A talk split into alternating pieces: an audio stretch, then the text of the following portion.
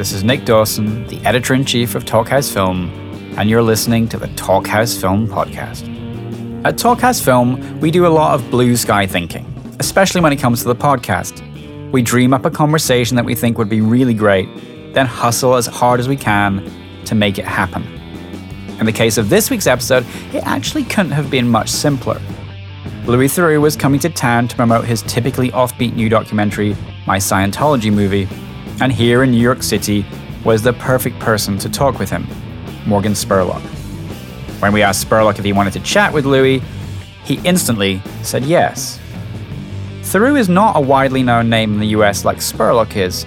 That's only because, though his father, novelist Paul Theroux, is American and he has made most of his films in the States, he's a Brit and has worked primarily for the BBC. As he discusses in his conversation with Spurlock, Theroux actually got his big break on this side of the pond, working for Michael Moore on his pioneering network show, TV Nation. And Moore's work is very clearly an influence on both Theroux and Spurlock, two documentary filmmakers who thrust themselves into the action in immersive pieces that are marked by their personality and humor. If you've never seen Theroux's Weird Weekend series, in which he, or rather, an exaggeratedly wide eyed, unworldly version of himself, spends time with the KKK, black nationalists, and porn stars, it's an excellent introduction to his work. And if you're a fan of Super Size Me, or particularly Spurlock's TV shows 30 Days and Inside Man, you should definitely get up to speed on Theroux's back catalogue, Stat. Though Theroux and Spurlock had never met, they were big fans of one another and would have talked for hours if they could. And the time they had, though, they still dived in really deep in a thoroughly entertaining conversation that, in addition to my Scientology movie, touches on the joys and pitfalls of immersive journalism, Theroux's time with the infamous British TV presenter Jimmy Savile, getting up close and personal with bigots, pedophiles, Ted Nugent, and other unsavory characters, whether or not Louis hates Alex Gibney, who of course made his own Scientology doc, Janet Jackson and Nipplegate, and much more.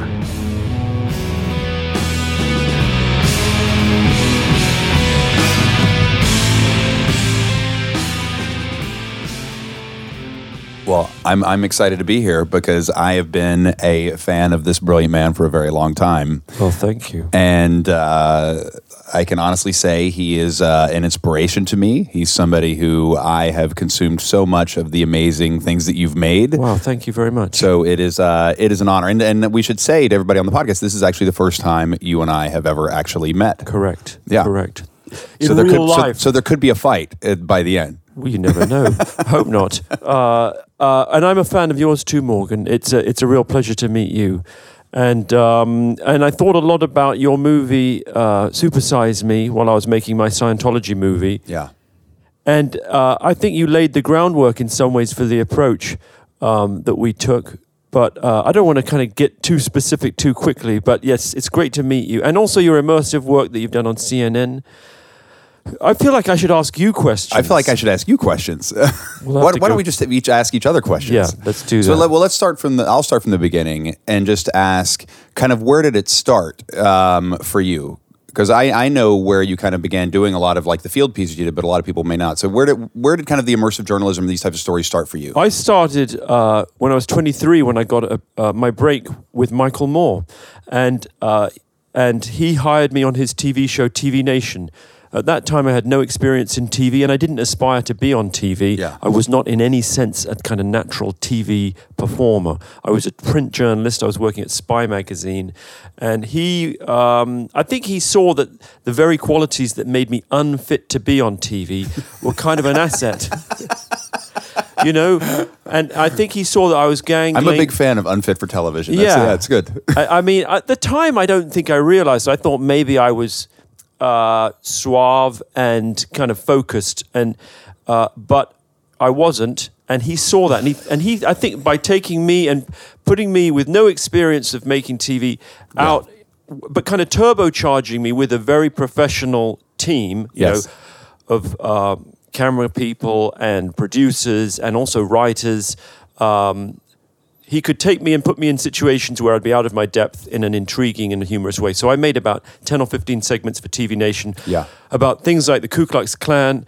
The one that probably Didn't you try? To, didn't you try to get the Ku Klux Klan to like uh, become a civil rights group for white people? Wasn't that the Well, I didn't try and that do that. push. That's how they were uh, positioning themselves at the time. Right.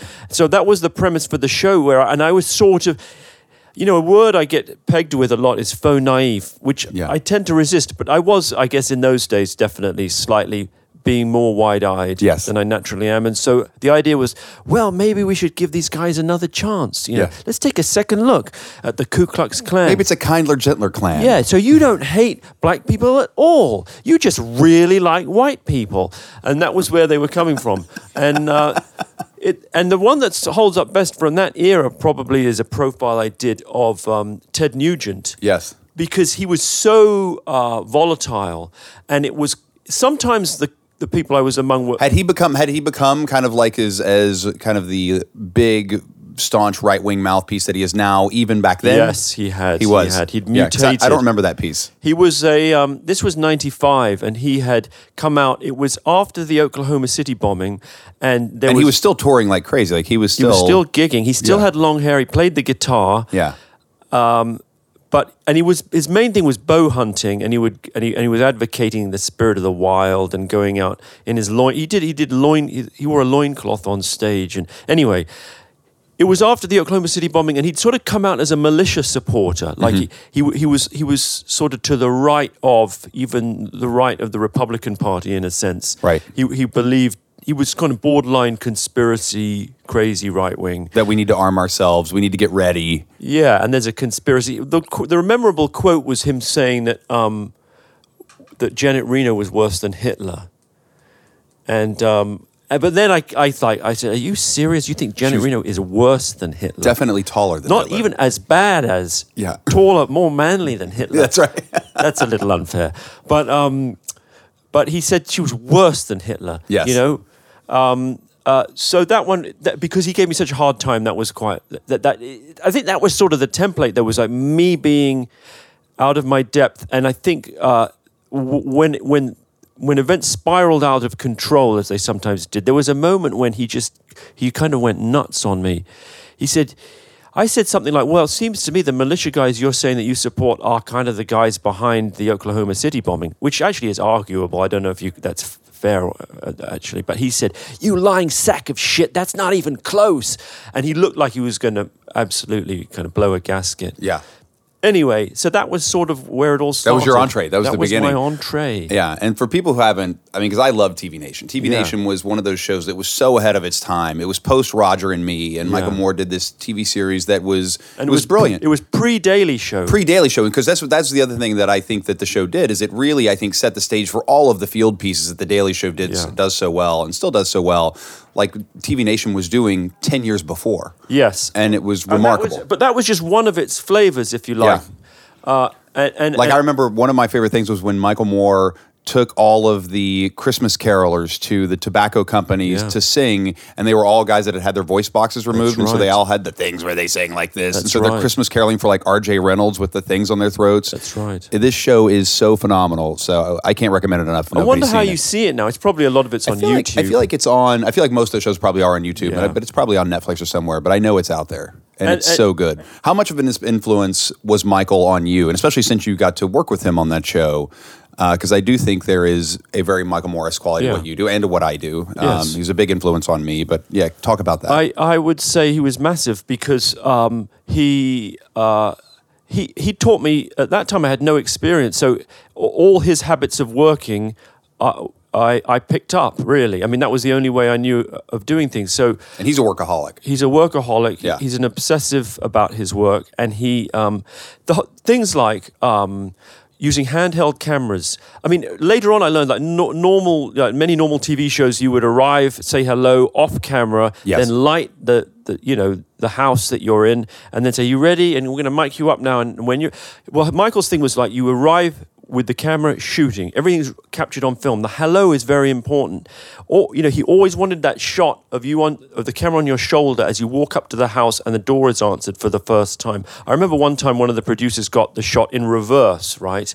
So the door is opened from inside the house as the correspondent arrives, and I, Michael got you know un, really annoyed. He's like, why is the camera in the house? He's like, I never want to see that shot again. In it. You, you know, it, never let this happen again. Yeah.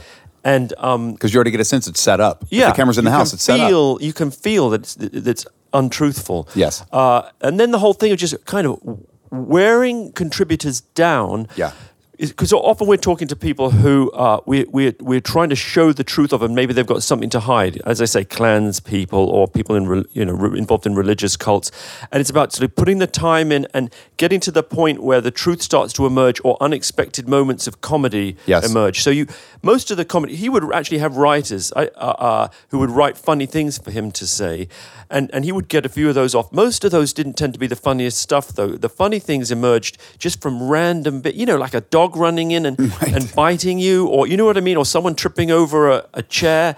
Like the funny stuff was very organic. Yeah. And then you you boil you, you would shoot hours and hours and hours and then boil it down and and and that sort of that became a, a way of working. I mean, I think, I think the big difference was I was less politically engaged and um, younger and maybe a little bit um, you know more callow. Like I was, I didn't have a family. I didn't think deeply about the way the world is and why it got that way. I just enjoyed meeting people on the margins who were involved in stuff that was very outside or Very fringy. psychologically seemingly self-sabotaging so so he that came more from me i suppose and he gave me space to do um, sort of more quirky and more um, I, I don't know how to characterize it but stories that were less politically pointed i Yeah. suppose Were you on that show for the whole run? I was, yeah, Yeah. yeah. Well, it had two runs, but then actually Two seasons it did, right? It did NBC uh, six episodes, and then it did Fox, I think six or seven episodes. It was also on the BBC, which is why I was hired. By the way, I was hired because uh, the They BBC. said, they said we need we need somebody to bridge that gap. We kind of want an English. pond." We are giving you a third of your money. It'd be nice if you had an English kind of accent on there somewhere,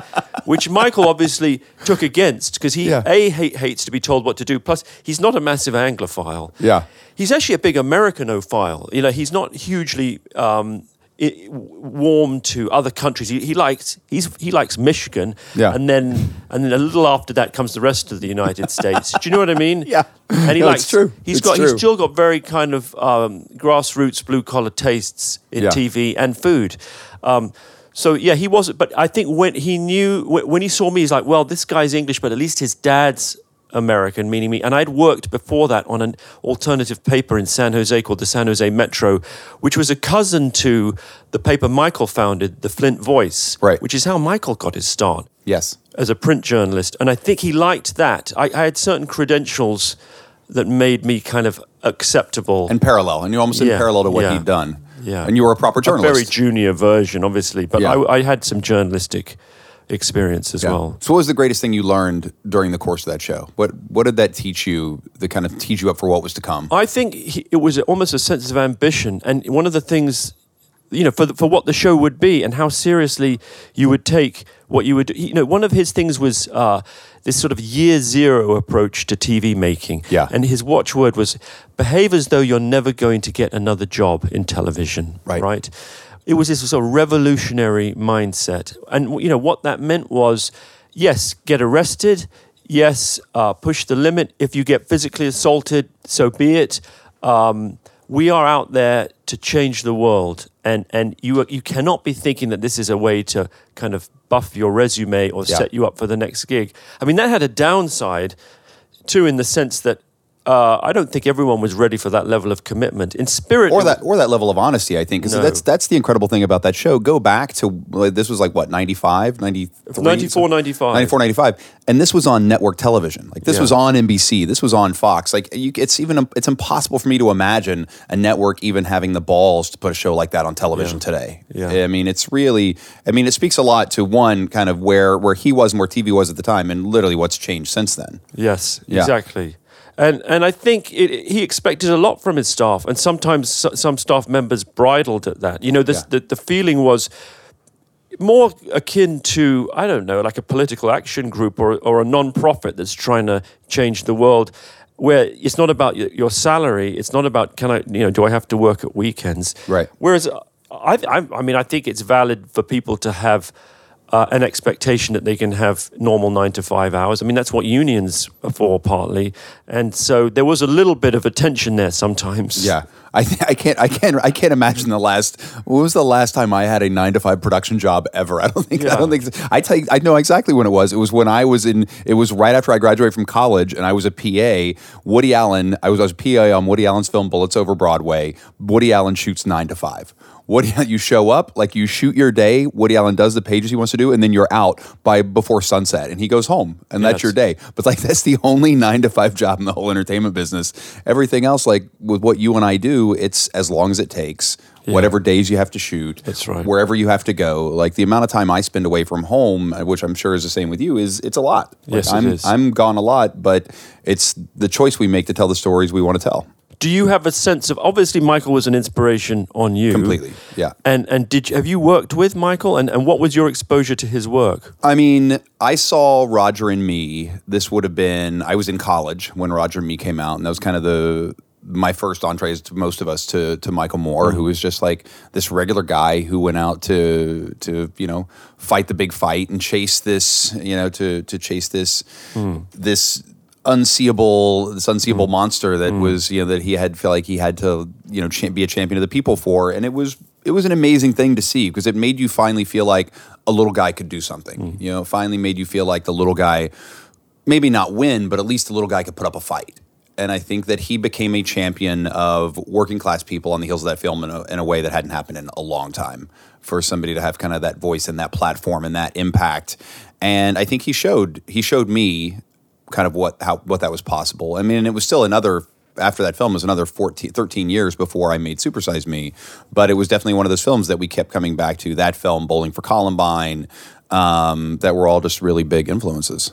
Yeah, and then of course by the time we made that movie, um, yourself included. Oh well, thank you very much. Yeah, because I Did was I was a beard. I love TV Nation. I was a big uh, Weird Weekends fan. Really? Yeah. You've The- seen the- that on Bravo? I saw that. I saw whenever it was it Bravo that showed it in the Yeah, states, or was yeah. it PBS? It was Bravo, Bravo. that picked it up. Um, and the porn episode still one of the greatest things anyone can ever watch in their life. Oh wow, thank you. Um, dark side to that because uh, I remember I went back. I feel like this was a couple years ago to kind of just fi- find out. I watched it again for some reason. We were talking about doing something, I guess, in the porn world um, at my company, and I said we should watch this show, and we just started watching it, and and a lot of like John Doe, the guy who's in that show, has now passed away. That's right. Yeah, um, which I and then I started looking into just all other people in the in the porn business, and that seems to happen a lot. I made a follow up called uh, Twilight of the Porn Stars. Yeah. It's a Nietzsche reference. I don't know that many people got that. Both of them got it. Yeah, yeah. both people, me and my mum. Be- because he wrote a book called Twilight of the Idols, but that's a reference to the Götterdämmerung, which is Norse mythology, right? At the end of time, all the gods die. Well, I thought that was very apt because, you know, we, we lived in an age when porn was a sort of secret, um, you know, a- a kind of s- secret pastime, or, or pastime is kind of not the right word, but either way, people consumed it and paid for it. There was an industry. There were sort of celebrity porn performers, and the men weren't exactly celebrities. The men were always second fiddle. Yeah. no pun intended, to the women. But um, But the women get paid so much more money. women get paid so much more money. Yeah. But the, what I found was, I, I when I looked back at the world of the porn performers, in the same way as it had been a kind of bellwether or a um, a predictor of what would happen in all f- forms of media. Yeah, because well, it was a big because when you made that, it was when like videotapes were still the big thing, Yes. and and it was still big, big money. Yeah, yeah. DVDs were on the verge of coming in, but they were still niche. Yes. But you know, porn led the way in um, VHS in many respects, and then in DVDs, Right. and then in, in downloads, and then in obsolescence, if you like. Yeah. In, the- in the same ways, like the New York Times or these papers or magazines, print books. Uh, b- music became uh, increasingly threatened. Well, porn. No one wants to uh, go in, into a porn store and say, like, you know what? I, I've Or, like, or I'd like- physically own one now, Yeah. or physically own a porn, like to physically own like Yeah. a porno DVD or tape in your house. You're Yeah. like, why would I ever do that? Why would you have that? Why would you go- go into a shop and say, have, is, "Has Big Butt 17 come in yet?" Where if you could just click a button and get it for free. There's the, You know, pirating. Like, I don't want to pirate Big Butt 17. That would be unfair to the makers. but I love They the- deserve my money. the Like, one- no one's going to have that moral One of my favorite conversations you have in it, where you talk about the things that that are magic in scenes that come out. There's a conversation you have with a guy who runs one of those stores, who he says, "Oh," and it's like Anal Intruder Seven. It's Yeah. the greatest. It's Yeah. the best. Rob Black said that. Where, where you He where you was- basically said he's like, is it really that much better than six? Yeah, And yeah. He's like, he's Anal like, Intruder oh, Six. He says, oh, yeah, Anal Intruder Six was was was, was awful. Yeah, Rob Black, who in, who also appeared in the follow up, he Yeah. got he was imprisoned as part of the crackdown. Wow. Um, the the anti uh, pornography crusade, of which uh, Janet Jackson's nipple was also part. It seems a more innocent time, like the now. Nipplegate launched. Yeah, Nipplegate that was part of the same way. We've got to stop the coursing, coarsening of American public discourse. Yes. And it starts with uh, getting rid of these rape fantasy films that people are watching. And Janet Jackson's nipple on the Super Bowl, that has to be stamped out. Um, so that was all part of the climate. It seems like a more innocent time now, though, doesn't it? Well, Imagine I if that was all we were worrying about now was Janet Jackson. That's right. That would be that would be magical That if that would be was a all wonderful. That would be like a wonderland. If we could just get back to like terrible lyrics in rap songs and, Yeah. and Nipplegate, that those would be the days. It was a beautiful time. Yeah. So I did I did do a follow up, and as you say, uh, John Doe had. It, it became it was partly a quest to see what had happened to John Doe. Well, why he'd killed well, John himself. Joe and whoever. What was the young kid's name? JJ. What happened to that kid? Well, he left. The, he he kind of did four or five years of journeyman work. Right. In the industry, and then and then left and went back to being a, a, te- a tech guy at a big Yeah. company in St. Louis, Missouri. Okay. And then the story that the story that I also found fascinating was the guy who would he was straight but Gay he would pay. do he was straight but would do gay porn. Yeah, Yeah. gay for pay. Yeah, he's Yeah. he's still he's still in there. I think He's still in the business that guy. Yeah, he's still. I think he's quite highly regarded. Uh, this is something I get asked all the time. And I'm curious because people always ask me. They say, "Well, do you keep up with all these people? Do you call them? Yes, like, do I you, get do you that stay in touch? Do you stay in touch with? Well, with JJ, funnily enough, I do. He, Yeah. He's one of the few because I don't know about you, but I've I've made too many documentaries over the years to keep up with everyone. Yeah, and as much as I would like to, and I'm curious, uh, I'm curious what happens to people. Yes. I have a fascination with kind of longevity and, and, and the arc of people's lives. And, and, and many of the favorite things I've done have sort of involved the twilight years, if Mm-hmm. you like, and ha- kind of where are they now type of thing. So I'm always checking up on where people are, but I don't actively stay in, in contact with people. The other one was the Westboro Baptist Church. Who I, I made two documentaries about and, and stayed with for a few weeks. Yeah. I didn't live with, but I visited them I've, I've. I've, I was I visited with them you as did well. them as well. Yes, that's quite a visit. What was that for? What was that for? C- CNN. did- it was for CNN. Yeah, so we did a religious episode, um, and then uh, and then we we also visited with them once when we were doing a gay straight episode for FX for thirty days for the show we did for them. and were they receptive to you? well, I think they're receptive to anybody who wants to talk to them. Yes. I think, uh, and so long as you give them a platform and a microphone, they will let you in. They may not like you or agree with you. Who did you talk to there? Well, we talked to Fred because he was Did still you? alive at the time, and so we spoke to him. Um, and then we spoke to his daughter, who I guess was kind of like Shirley? the, who's the heir apparent. Yes, who's now been Westboro. edged aside. Okay. And there was a guy called Steve Drain who featured in both of my uh, projects, and he was the one who'd gone there to make a documentary called Hate Mongers. Yeah. And then in the course of making the documentary, he became con- he he was converted and, and ended up joining. I love that story Really? because yeah, that's that's um That's remarkable. It feels like um, that's the sort of supreme case of It's the like- sort of the going native that sometimes happens to all of us a little Yeah. bit when we're on location, right? Well, you're right. I am racist. I should stay here with you guys. You, well, you don't yeah, necessarily At what, think at what like point do you suddenly I don't know that I've realize? had that exact thought, but, I definitely have thought like, God, these guys kind of seem okay. Like, I know they're in. they I have the, they have all the answers. well, again, not exactly all the answers, but you a little like a rapport builds up, and you're like, these guys are they're not that bad, you know, Yeah. and they. And, and maybe uh, it's not exactly making sense, but I do quite like them, and you know what I mean. Yeah. And and and, and then um, and then you get back into the edit, and it's sort of slightly But this is, but I, I tell you what, this is very reminiscent of, which was something that one of the other things I loved. I loved your LA Stories series that you you. did, and one of the most powerful and disturbing episodes you did was when you spent all the time with the people who were two nineties. So they're yes, child, child, nineties. molest- Yeah, paroled sex offenders. So it's like a, so it's anybody who's on an Amber List, anybody Yeah. who's uh, who has to be a registered sex offender. and they live in certain areas of Los Angeles due to the the, the rules about Yeah. uh, where they can live. Can't be near a park. Can't be near a school. And so once these people get out of prison, they they meet up with with a guy Yeah. who basically helps them kind of find a place to live. who is himself a sex offender. Yeah. And they have sort of flop houses uh, for sex offenders. Like they they they're hostels, but they're very down. You know, very I mean, it down looks ve- it looked very They're pretty grim. Yeah. And and they're I mean, in- great, it's better than prison, but it's pretty grim. yeah, entirely inhabited by sex offenders Yeah. who can't get jobs because they've got felonies. And Yeah. So what do these guys do? Like when they get out of prison, nobody's going to hire you. not no no one really hires you and and you, they just hang about and occasionally they get jobs in factories Right. and they try to move along to come up some other place to live but many of them are in a sort of an inescapable spiral Yeah. No, the thing I remember in the, but at the beginning, so there's a, there's a show where there's people that you're like, wow, you feel sorry for this guy until you realize, or you'll even like some of the people that are in there, and you're like, oh, this Sure. guy is a child molester. yes Yeah. yeah the main guy who ran the um the hostel who I got to quite quite like he was called Craig and then on the literally on one of the last days of filming I, I talked to him so so what did you do Yeah. and it turned out to be his crimes were actually worse than anyone else's there. Yeah. He'd molested uh, three of his four sons, Oh.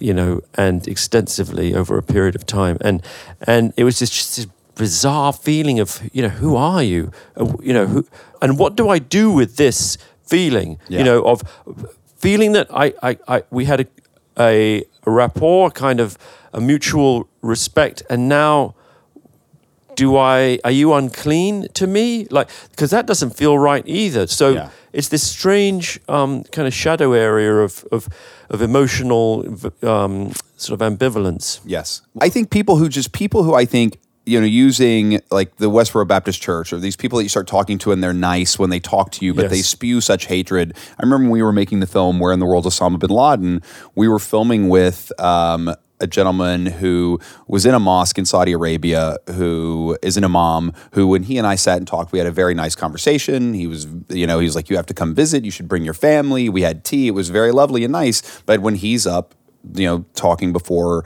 you know the whole his whole group at, at this at this one mosque he would just vitriol would come out about westernized countries about mm-hmm. america about you know israel you name it. And so it's like someone someone who still spews that level of i think hatred is it's hard to feel real love and compassion towards them. I think uh, what I try to do is just feel an understanding of where they're coming from. I think that's the most important thing, and be compassionate towards that of, of trying to build that bridge of understanding. But at the same time, when you hate speech is still hate speech, yes and it does it does light a fuse in a way that I think is dangerous. do you maintain relationships with uh, contributors people you've done programs and shows with I think some. There's people like there was a the, there's a guy in West Virginia, um, Dale Lusk, who I lived with when I did the coal mining episode of 30 Days. Uh, he and his family, who every time I go home to West Virginia, I at least call him, try to see him and his family. Um, he's somebody who I've remained very close to, and I think a lot of it is probably because he is. He's you know where he's part of my like he's like family. We're from West Virginia. He's we're of the same cloth in a lot of ways. Um, but it's hard, you know, just as you've said, when you meet so many people, talk to so many people, it's hard to stay in constant contact with them. But also, I have trouble sometimes uh, blurring the lines between kind of uh, Your job. friend and and subject. Yeah. And, and and maybe sometimes worry that I've been guilty of treating people in my life who I've met through my shows as specimens, right? Right. And and and kind of um, and that bit me because I made a program about a British celebrity called Jimmy Savile. I was going to ask you about this. Yeah, and after after Well, give give the background first. So talk about who, because a lot of people may not know. Yeah, so, there was a to- British celebrity called Jimmy Savile who was very, very well beloved, known. beloved. yeah. Like this guy was a hero. Actually, the word to Britain. It wasn't so because he was always viewed as slightly annoying by many people. You know, it And a bit off. and off a little. You know, it, but still a cultural icon. he was an icon, and he was Yeah. he was he he was uh, a hero to many people. But there there, there was wore, some. swe- wore sweatpants around. He wore always wore a tracksuit and he smoked cigars and he had catchphrases and he did a children's TV show called Jim'll Fix It where he made children's dreams come true. He'd become famous as a DJ, but he also had this sort of he always had this slightly enigmatic um, air about him. No one was quite sure who he was, sort of in his private life. He'd never married, never had girlfriends. Um, he didn't seem in any way camp. Like people sometimes thought he might be gay, but that that didn't seem to be necessarily the case. It wasn't like Paul Lynde. He wasn't like the center square on Hollywood Squares, No. you know, back in the day. No. So so I made a show where I kind of tried to get to know him and I ended up And what happened during that show? well he he he, he kind of uh, obfuscated but in a very entertaining way and he he he uh, used his catchphrases and he talked about his connections in high places. He threatened to sue me once or twice because he didn't like my questioning, but that was part of his style. He had a combative style, which was to do with. Um, you know, not taking any nonsense. He kept saying, he, he made various vague references to the fact that he was a gangster, he was in with gangsters. He said, he kept referring to himself as, I'm Robert De Niro. That's how he spoke, sort of. And then uh, late one night, I recall, when I was in, in bed, we stayed with him uh, a couple of times. My director stayed up and filmed Jimmy Savile when I think Jimmy Savile may have forgotten that he was being filmed. The camera Right. was very low. And at that point, Jimmy Savile talked about in the 60s, he uh, used to run nightclubs and would, if he didn't like someone, if he thought they were acting up in his nightclub, he would take them down to his boiler room and tie them up and leave them there. And the police tried to arrest him for it. So that was the only hint of something kind Something of dark. demonstrably illegal, Yeah. right? Um, but at the end of it, I thought, wow, we did a really good job of revealing how um, strange this guy was. I, I never kind of solved the the riddle of his sexual identity. Yeah. I was pretty sure he wasn't gay. I didn't know quite what he was, whether he was sort of almost like this, this, almost like just this uh, celibate, either celibate or just asexual. yeah, asexual, possibly. Right. A year. Uh, How long? Yeah, how long after that special did did, did all the news break? well, the first thing that happened was I stayed in touch well, he, with him. well, he passed away first. Did, Well, before that, though. Yeah. So I stayed in. I thought I hadn't quite got to his secrets, right? Okay. So a little part of me thought I need to stay in touch with this guy, and and you know maybe his mask will drop at some point. In addition, I was aware that he was sort of a, a public relations asset in some ways. I used to use him to do stuff on DVDs Yeah. or do little skits that I'd use at, at, at TV festivals, stuff like that.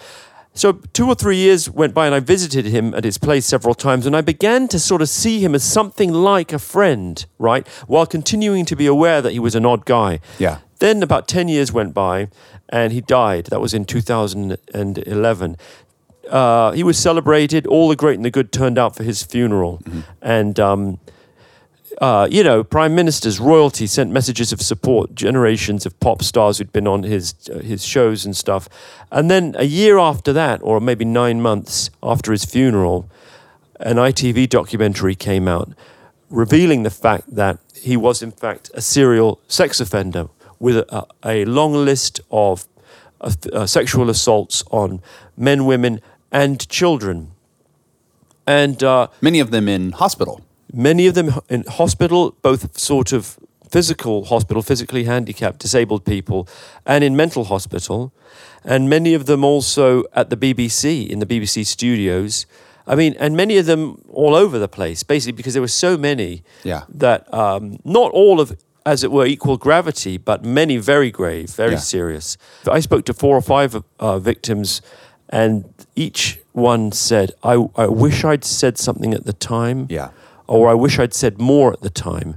But and if I'd known that there were others, um, I would have. And I feel so regretful that I didn't, you know, speak out. Right. And and which is awful to to think of, you know, victims feeling responsibility for crimes that were committed against them, among Yes. other people. Well, I mean, this is what's that's what's happened with Bill Cosby is now there's a strength in numbers of where people started coming forward because there were other people who were willing to speak out. yeah. Yeah. And and amazingly, I mean that's still trundling on. But I mean, wow, Unbelievable. isn't it shocking how long all this stuff takes? Yeah. But um, but the the other thing that happened was that I felt l- as though I dropped the ball by not seeing this in him. Well, that was my that was my question. It's like so now this ITV documentary comes out, Yeah. this story comes out, and you're like, how did how did we not get How did I spend three weeks with him and, And not, not- see that and not get to that? And, but m- almost more than that. And and what does it say about me that, you know, who, You're a terrible I journalist. stayed in touch with him. well, that oh, clearly that, but I was okay with that part. The bit that bothered me was the idea that I'd stayed in touch with him and and and kind of footled around with him. Yeah. In in the sense of visiting him, hanging out, um, several times going to his uh, place in Leeds. Yeah. So how did you feel?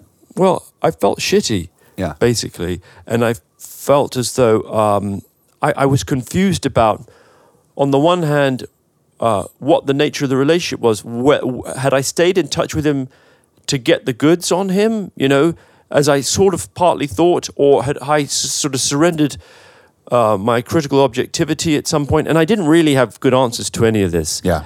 I ended up making a follow up documentary.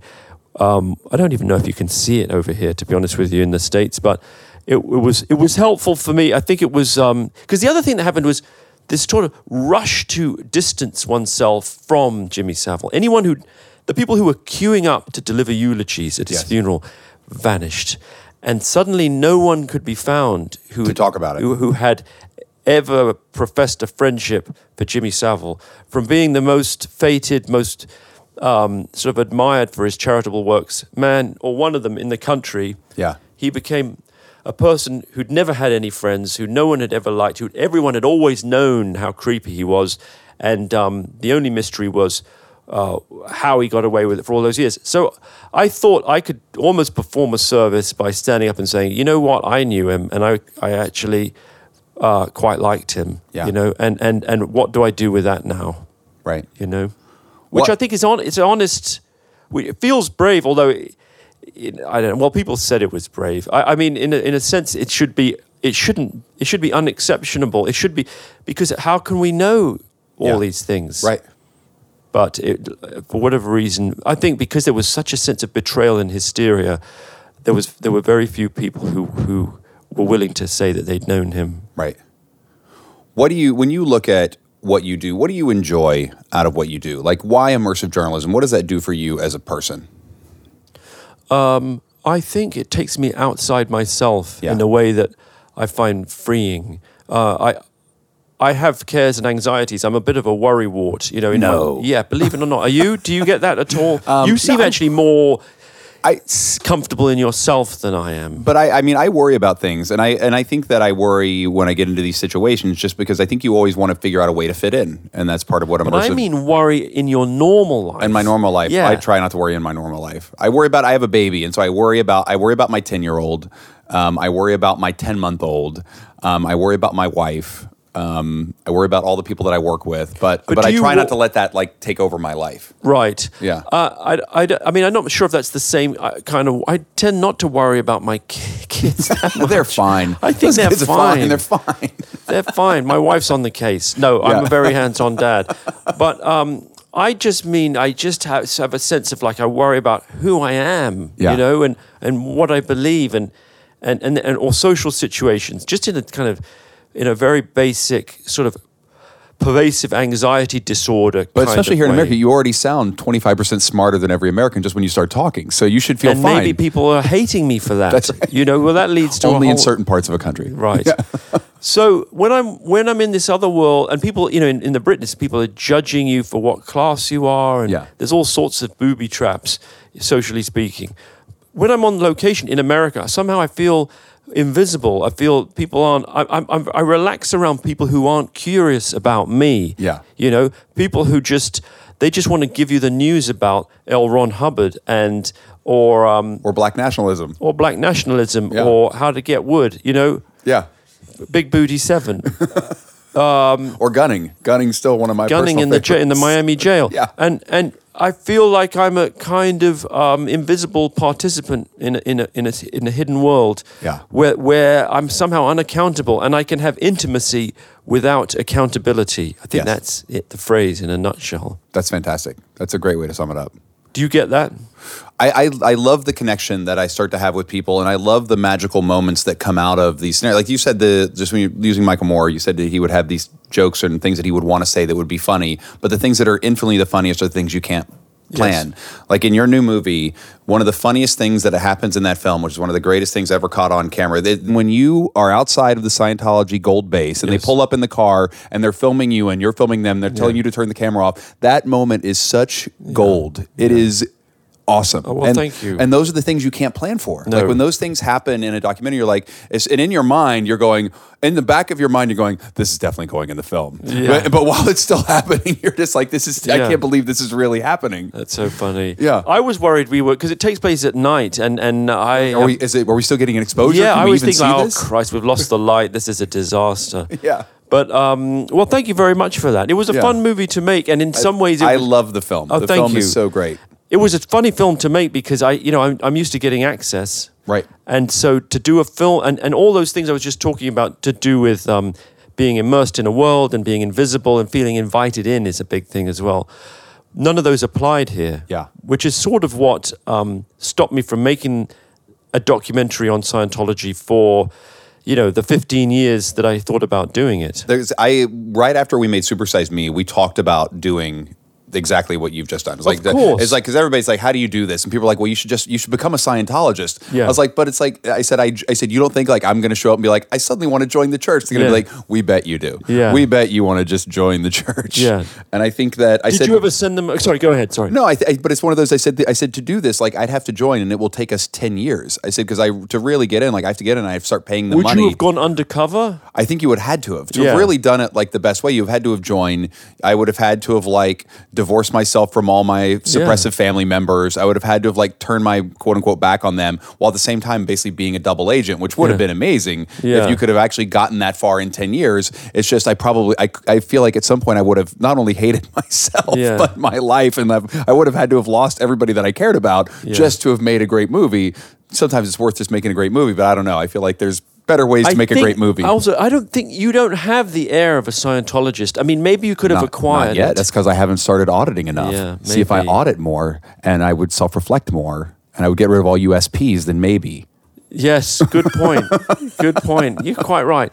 Early on, we said um, Nobody's going to let us in. we, we, we talked seriously about going undercover, and then Yeah. the feeling was it would either take 10 years to see anything interesting, plus And a lot of money. 10 Most years of- and a lot of money. And and the first six months to a year, which is really a more realistic filming schedule, Mm-hmm. you're just going to see kind of ground level stuff that is not very interesting and doesn't relate in any way to the the most serious and interesting allegations that have been made about Scientology's misdeeds. which are the more of those are happening at like At the- Gold Base and the Gold with Base. Sea, with yeah, and sea you- Org. the- to get to Gold Base, you have to join the Sea Org. You know, you don't just arrive and say, "I'm- "I want, I want to do some auditing." You have to sign a, literally sign a contract for a billion years. Uh, I didn't want there to be a sense of bad faith. Yeah. You know, the more I thought about it, you can you can get away with that if you're seeing something absolutely amazing, right? Yes. But most of the time, it's better if you can form a kind of sincere relationship, a- above the table kind of relationship. Yeah. And um, so we evolved the idea of doing uh, reenactments. The other thing we knew would we could rely on was them coming after us. I Yes. should also mention that. A lot of people think that's uh, the most sort of revealing or surprising thing. would it would it be called squirreling for you, It's not or if it's only squirreling- squirreling unless you're a member? Yeah, no, it's only squirreling if you are taking Scientology techniques and and selling them or doing them in an unauthorized way. Ah. So arguably there was a tiny bit of squirreling that we did, um, but really what they were doing was confronting and shattering suppression when, when they turned up and began handling us. I mean, anyone who knows anything about Scientology knows that that's what they do. Yes. So I sort of thought that was um, something we could count on them doing. When did you make the film? When what year was this? How long ago was Oh, it? it was 2014 to 15. Okay. About a year, over a year, uh, but filming very sporadically. And what was the what was kind of the instigating factor? You're like, we have to tell this story. What made you want to dive in? I think it almost the. Uh, there were two things. And then did you hate Alex Gibney when his movie came out? Well, here's okay. I'm glad you asked me because you, you can you can openly I'm going to slag leave him the suspense. here. Like, if, yeah. I'm not even going to answer that now. Maybe I did hate him. Maybe I do hate him, or maybe I don't. Yeah. We'll get to that. Alex Gibney, stand by. while you're thinking about that, I had been obs- sort of fascinated with Scientology going back to my late teens. Mm-hmm. In 2003, I made a formal approach. They actually took me around the Celebrity Center and said, "Well, let's see what we can do, and and and, and you know, what are you interested in? And maybe you And you could- were filming this, or you weren't? No, filming this it? was off camera. Just- this was part of the touring it. negotiation. Yeah. Right.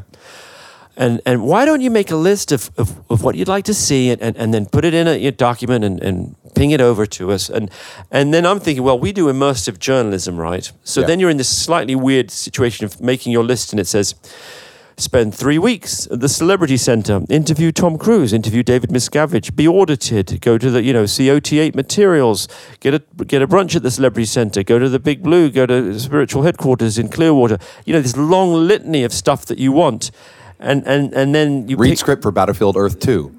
exactly massage john travolta's back have him That was the massage only my that was, back that was the only two things they agreed to. Exactly. and that doesn't that doesn't make 60 minutes. No.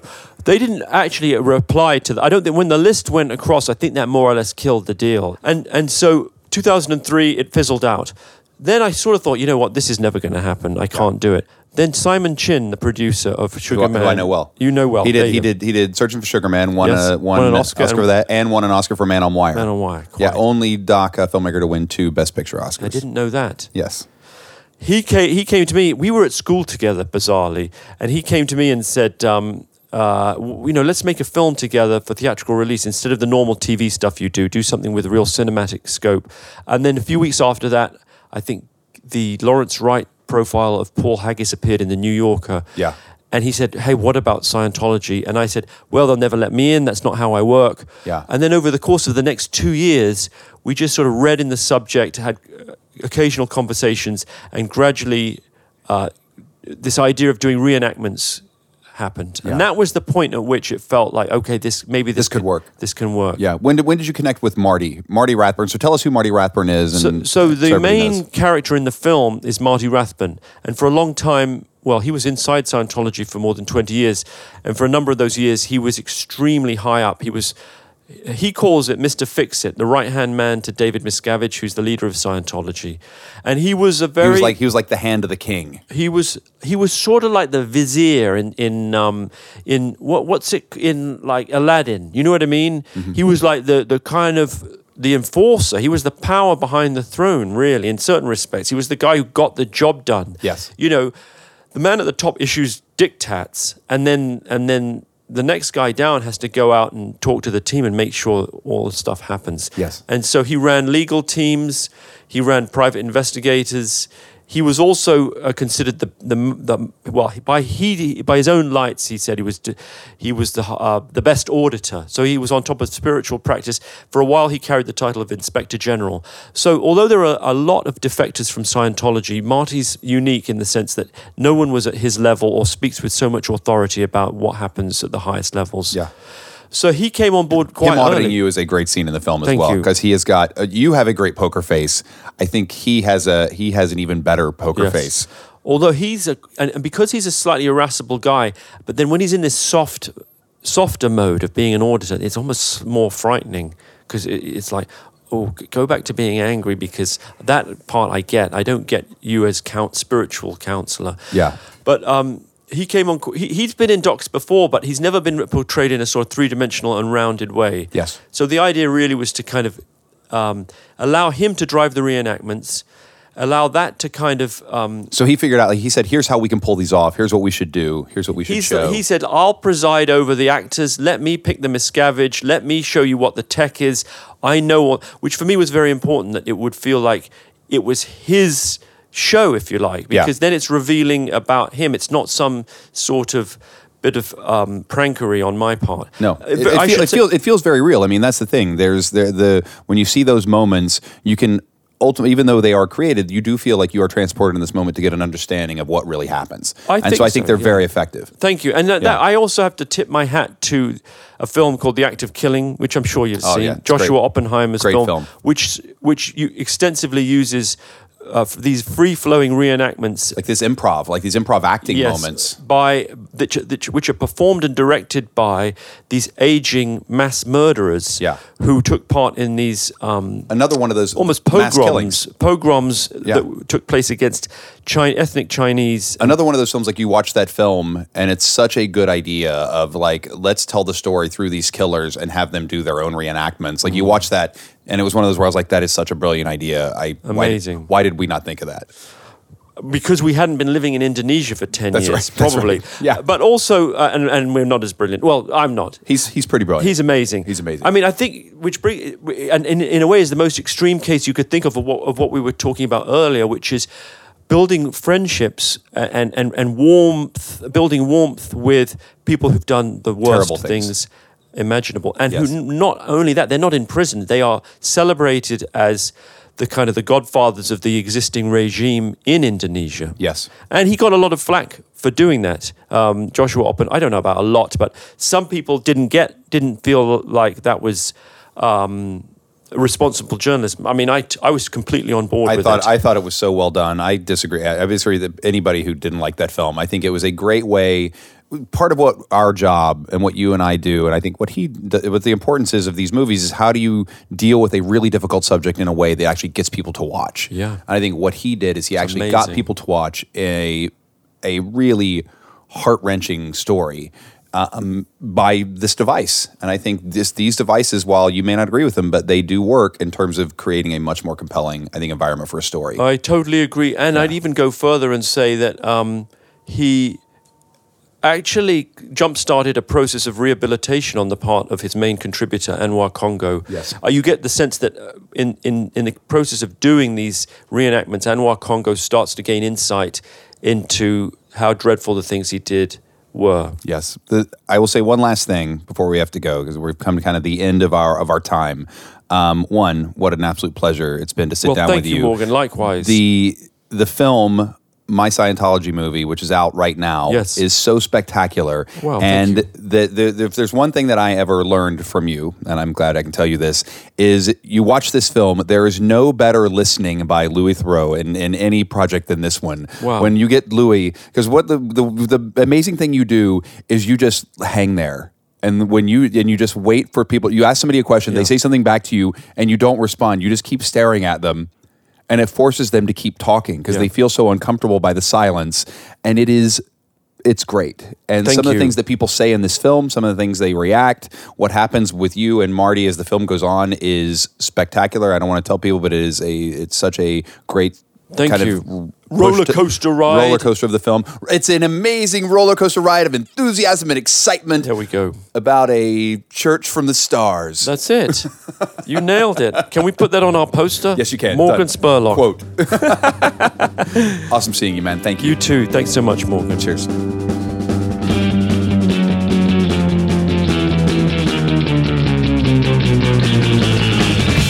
This is Nick Dawson from Talkhouse Film, and you've been listening to Morgan Spurlock and Louis Theroux on the Talkhouse Film podcast.